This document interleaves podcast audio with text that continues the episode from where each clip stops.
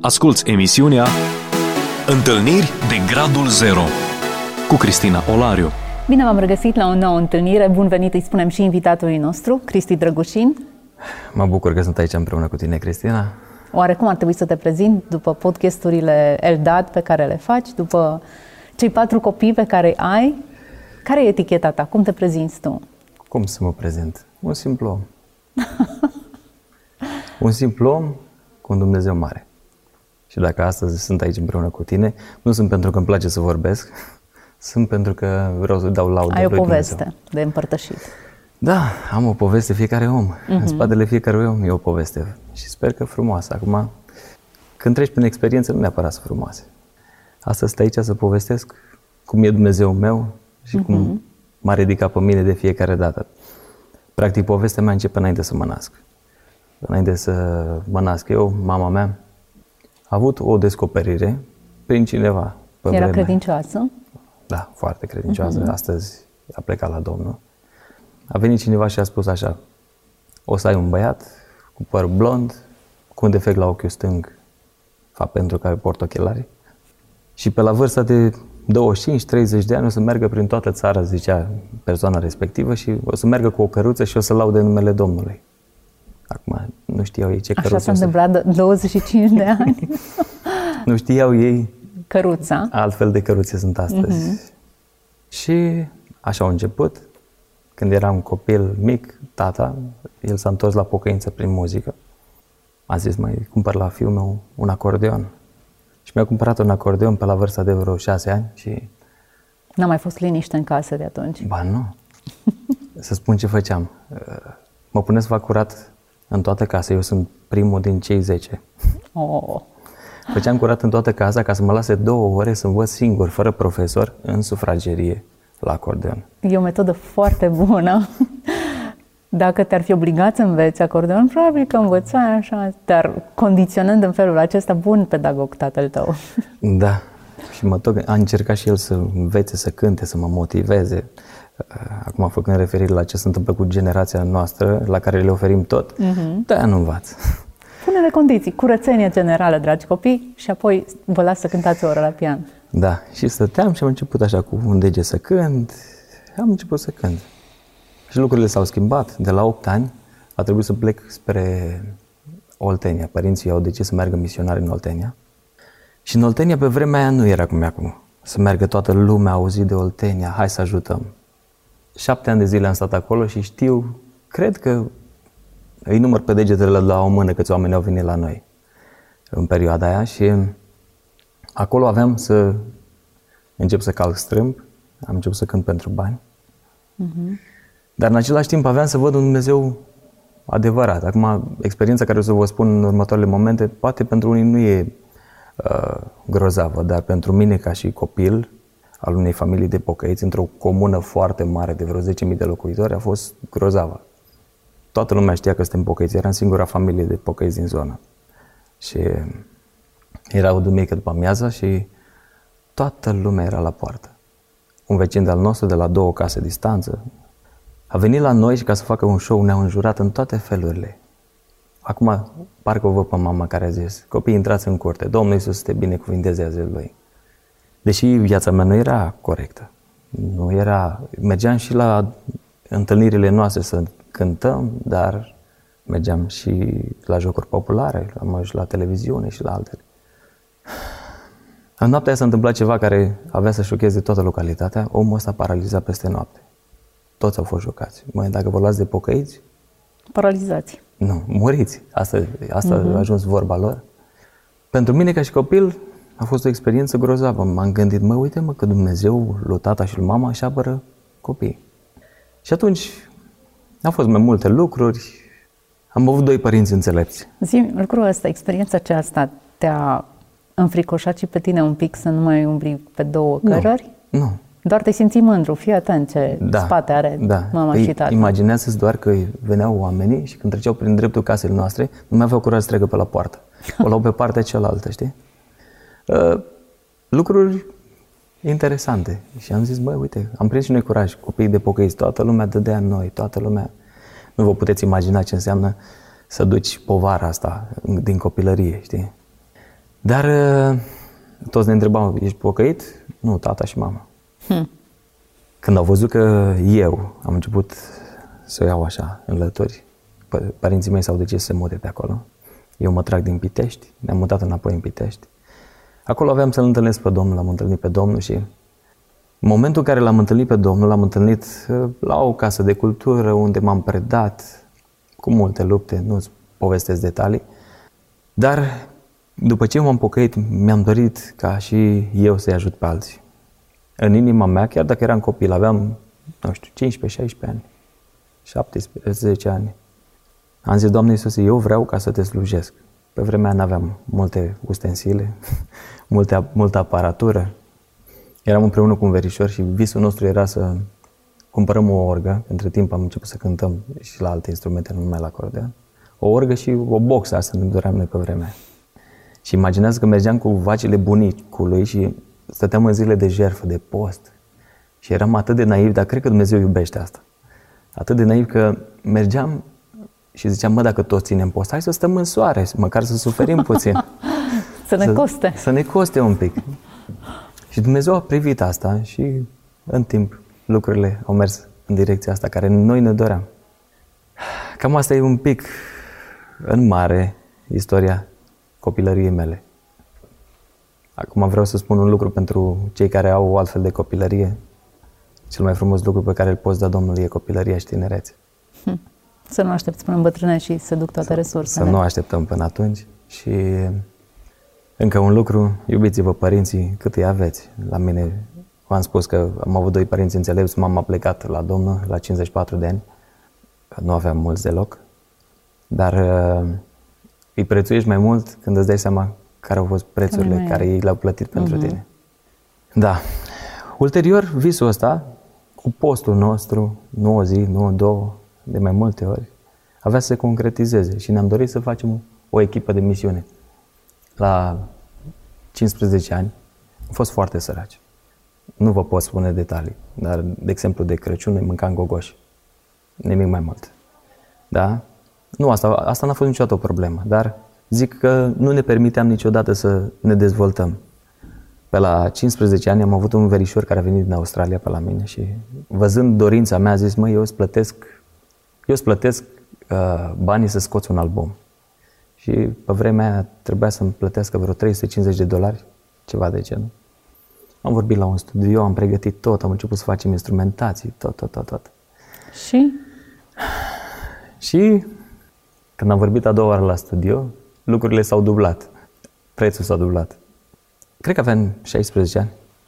Am zis, Doamne Iisuse, dăm putere să ajung eu să fac un studio să nu mai trebuiască să depinde nimeni. Atunci n-am mai scos nicio cântare, adică le aveam înregistrate, dar nu au mai ajuns să fie puse pe un, un CD. Uh, și cu timpul, astăzi avem studio în care registrăm. Frumos. Să-ți mai spun alte puncte zero, am multe. Uh-huh. Un alt punct zero. Doar o clipă, înainte să mă duci la punctul ăla, visul acela cu 25 de ani și cu căruța, te-a influențat, te-a amprentat cândva?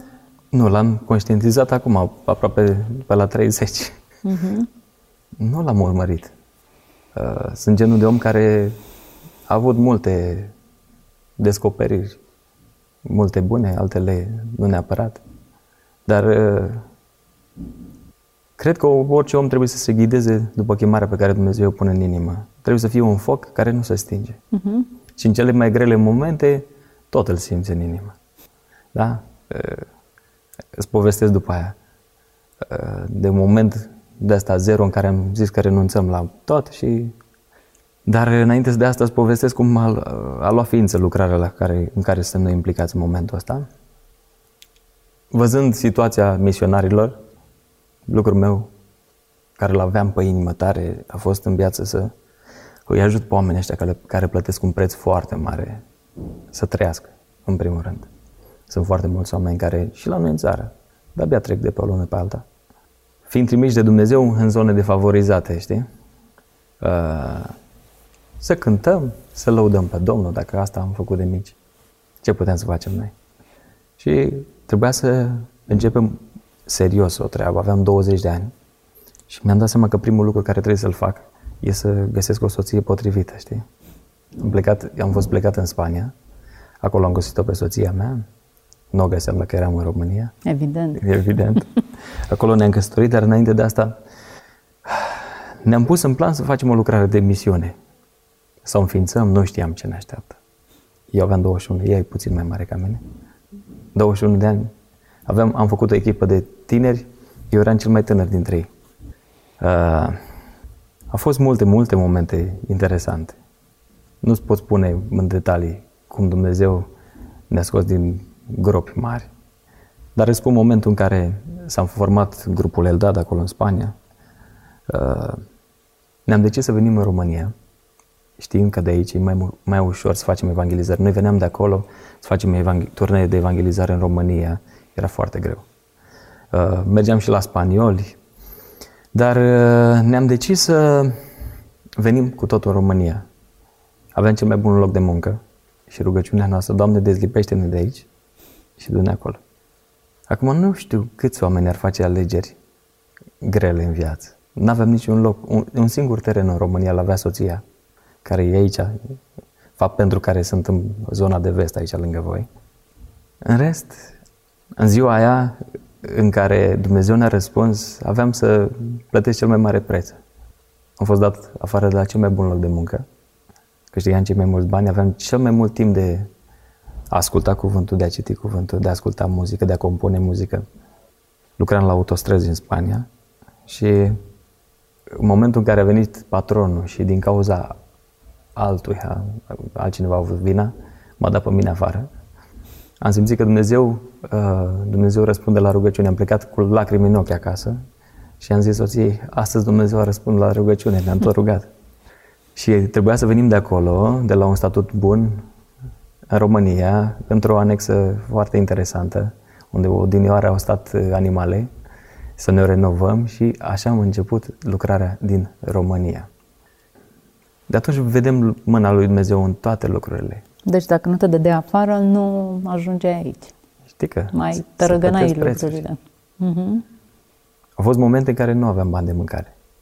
De exemplu, odată aveam 35 de lei, eram în Julius Mall în Timișoara să rezolvăm cu niște acte. Am intrat la Oșan și am zis soției, tu stai cu copii, eu mă duc și iau. Că știam de câți bani trebuie să luăm. A venit o femeie la ea, a văzut acolo cu copii, mi-a adus un plic mare. În plicul ăla era scris așa mare pe el, laud pe Domnul că mi-a făcut mult bine și o sumă de bani. Hm. Și dacă vrei, spun multe. Și când ai ieșit uh, cu coșul de, cu produse de 35 de lei... Nu, n-am ieșit cu coșul de produse. M-am întors la ea, ea era albă la față și am întrebat ce se întâmplă cu tine. Deci a venit cineva și mi-a dat plicul ăsta. Stătea cu plicul așa, în mână ridicat așa. Și zice, cine ți l-a dat? Sora aia. Era o femeie care a venit special să aducă și a ieșit hmm. din Ocean fără nicio cumpărătură. Am văzut multe minuni. Am văzut că Dumnezeu răspunde la un moment dat în, tot alergând, alergând foarte mult. De asta și uh, suntem obosiți. La un moment dat am avut, în decurs de patru luni, s-au spart patru motoare la o, la o mașină de misiune, care o aveam și eram așa obosiți. Și țin minte că era duminica, duminica la prânz ne pregăteam, am mers să cumpărăm rechizite școlare, când mergeam în Oltenia să ducem la copii, era înainte de septembrie. Dar înainte de asta, cu o zi, sâmbătă, am adus acasă seara și eu am zis, nu mă înțelege nimeni. Toți oamenii vor să doneze pentru cazurile sociale, dar pentru celelalte nu vor. Pentru o mașină, o mașină pentru oameni care să meargă în misiune, nimeni nu se interesează. Și auzi fica mea cea mai mică, pe vremea aia avea 5 ani. Și s-a pus seara la rugăciune, ne rugăm pe rând uh, câteodată. Și s-a rugat așa, Doamne Iisuse, nu știa să vorbească bine. Îți mulțumesc că îi dai mașină lui tati și îl faci să fie bucuios. A simțit că ești împovărat. Era sâmbătă, duminică, după ce am cumpărat rechizite, seara ne-am pus la noi în salon cu toată echipa care am fost la rugăciune. Și în momentul în care ne-am pus la rugăciune a vibrat telefonul, m-am uitat pe telefon și pe mail era, de obicei nu fac asta. Dar l-am avut la mine, m-am uitat. Era uh, de la bancă o chestie de aia pe care scria o sumă enormă de bani. Și în mailul ăla scrie așa, Dumnezeu ne-a vorbit că trebuie să vă trimitem banii ăștia pentru mașina de misiune. N-am cunoscut nici astăzi oamenii. Uh, am mers în Germania, mă trebuie să mai spun o chestie, că toate sunt niște teste ale credinței pe care Dumnezeu ni le pune. Vorbeam de duminica aia. Cumpărasem bilet prin credință, m-am uitat vreo 3-4 luni la mașină. Doamne Iisus, eu caut mașina, dar tu dai banii. Știam toate mașinile din Germania care le vroiam. Știam la ce distanțe sunt, știam... Și eu am luat bilet de avion prin credință. Miercuri aveam bilet de avion în Germania. Și nu aveai banii de mașină? Nu. M-am gândit că ajung acolo, că găsim ceva, uh, nu știu, nu știu cum l-am luat, habar n dar știu că miercuri când am mers acolo, am mers direct de la aeroport la mașină. Nu intraseră bani încă în cont. Banca s-a speriat când a văzut o sumă mare de bani, să iei o mașină aproape nouă. Da? Și i-au întrebat pe proprietar, nu cumva ați făcut o greșeală? Nu, trimiteți banii. Am mers acolo, am dat doar un avans mic și le-am zis, păstrați-ne mașina, că asta e mașina noastră. Și am luat, am mers în țară și după mai multe zile am vorbit cu persoanele astea, îți dați un număr de telefon de WhatsApp și povesteam așa cum noi ne rugam aici, în timpul ăla Dumnezeu le vorbea lor și pun în cap la cap lucrurile, ne-am dat seama că Dumnezeu știe fiecare detaliu din viața noastră. Deci, cum stau cu banii pentru mașinile lucrătorilor? Dumnezeu poartă de grijă. Dar interesant cum s-a folosit de fetița voastră ca să te încurajeze pe tine. Am avut cel mai greu moment, în cel mai greu moment, am vrut să renunțăm. Și a fost trei La zile... misiunea Eldad? Da. Da, sunt lucruri grele. Acum fiecare slujitor și tu, știi? Și alții. Că trecem prin... Uh, de câte ori am avut puncte zero în care am vrut să ne dăm demisia, nu? Sau, mai zicea un frate păstor, în fața soției, de câte ori mi-am dat eu demisia? uh, am avut trei zile în care le-am spus la toți și pentru prima dată m-am luat în serios. Cred că s-a terminat. Și am avut trei zile de bocet în casă, ca și cum ar fi murit cineva. Cei patru copii noștri plângeau în fiecare zi, mergeau la școală, veneau înapoi supărați. Nu se poate. Am văzut de atâtea ori mâna lui Dumnezeu la lucru. Dar cum? Deci nu vă pot imagine, ă, vă, vă po- povesti cum se roagă copiii. Și ieri îmi povestea soția de băiat, că a fost la adunare.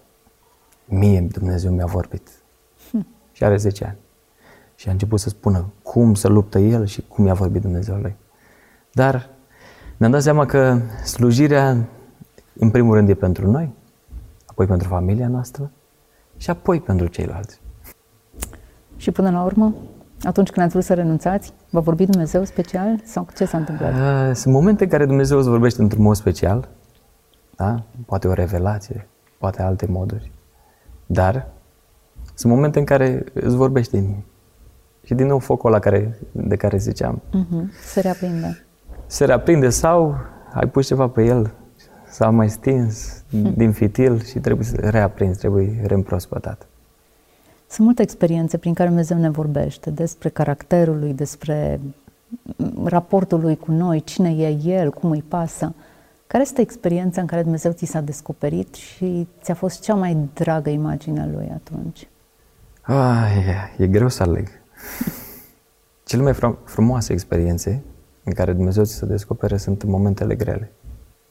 Că tot am povestit că m-am plecat uh-huh. la mhm. Domnul. Era o sâmbătă seara în care aveam organizat o evangelizare pe un teren de fotbal în care a trebuit să cânt în ziua aia. Ea de dimineață a plecat, noi eram programați, am vorbit cu frații că s-ar putea să nu ajungem. I-au înțeles, dar tot a mers.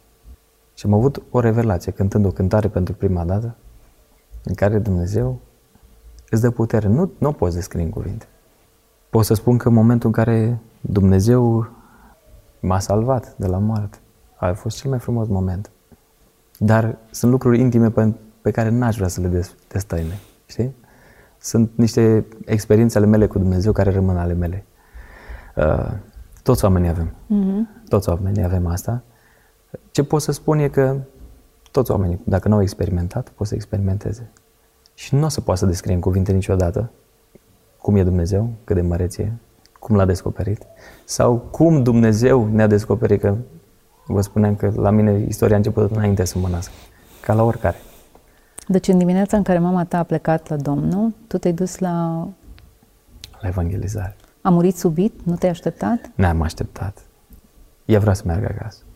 A, a avut o perioadă în care era... I-a fost mai greu, dar... Era bolnavă? A, a fost bolnavă, murit într-o noapte, tata era pe genunchi, ea a plecat liniștită, fără să spună nimic. Între timp, la 5 dimineața, când tata s-a, s-a ridicat de pe genunchi, ea era plecată la cer. Hmm. Sunt oamenii rugăciunii, acum îl mai avem pe tati. Oameni credincioși, mi-ar place să fiu cel puțin la fel de pocăit ca ei. Dar uh, sunt momente grele în care îl descoperi pe Dumnezeu. Momente grele în care îți descoperi și prietenii. Mm-hmm. Momente grele în care îți descoperi dacă ai frat sau nu.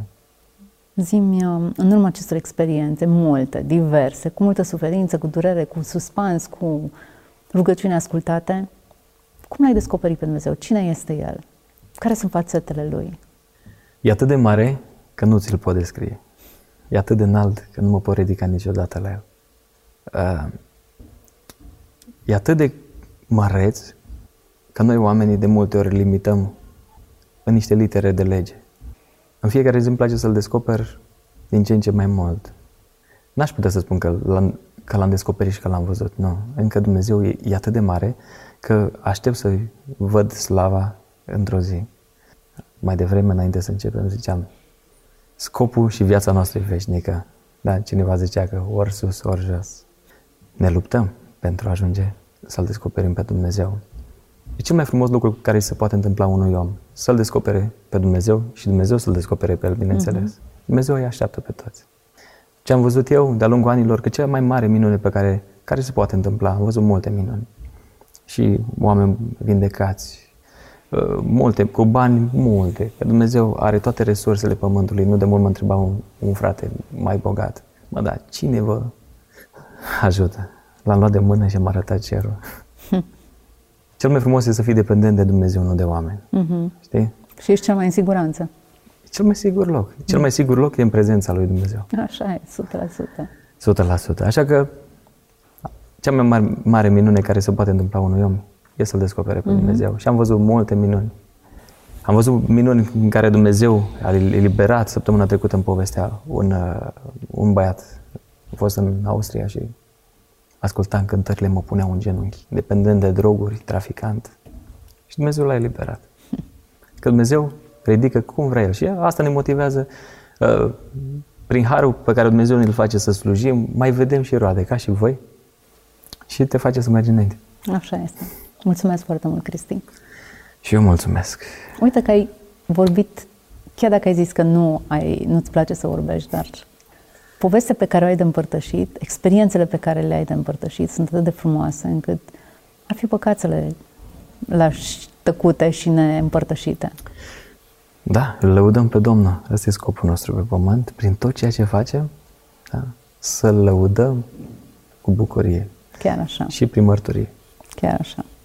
Mulțumesc tuturor celor care ne-ați ascultat până la ora aceasta. Dumnezeu să vă vorbească și vouă în felurite moduri. Important e să ajungă la inima voastră și să descoperiți cât de mare, cât de frumos, cât de imposibil de descris este Dumnezeu. Să fiți binecuvântați! Ați ascultat emisiunea Întâlniri de Gradul Zero cu Cristina Olariu.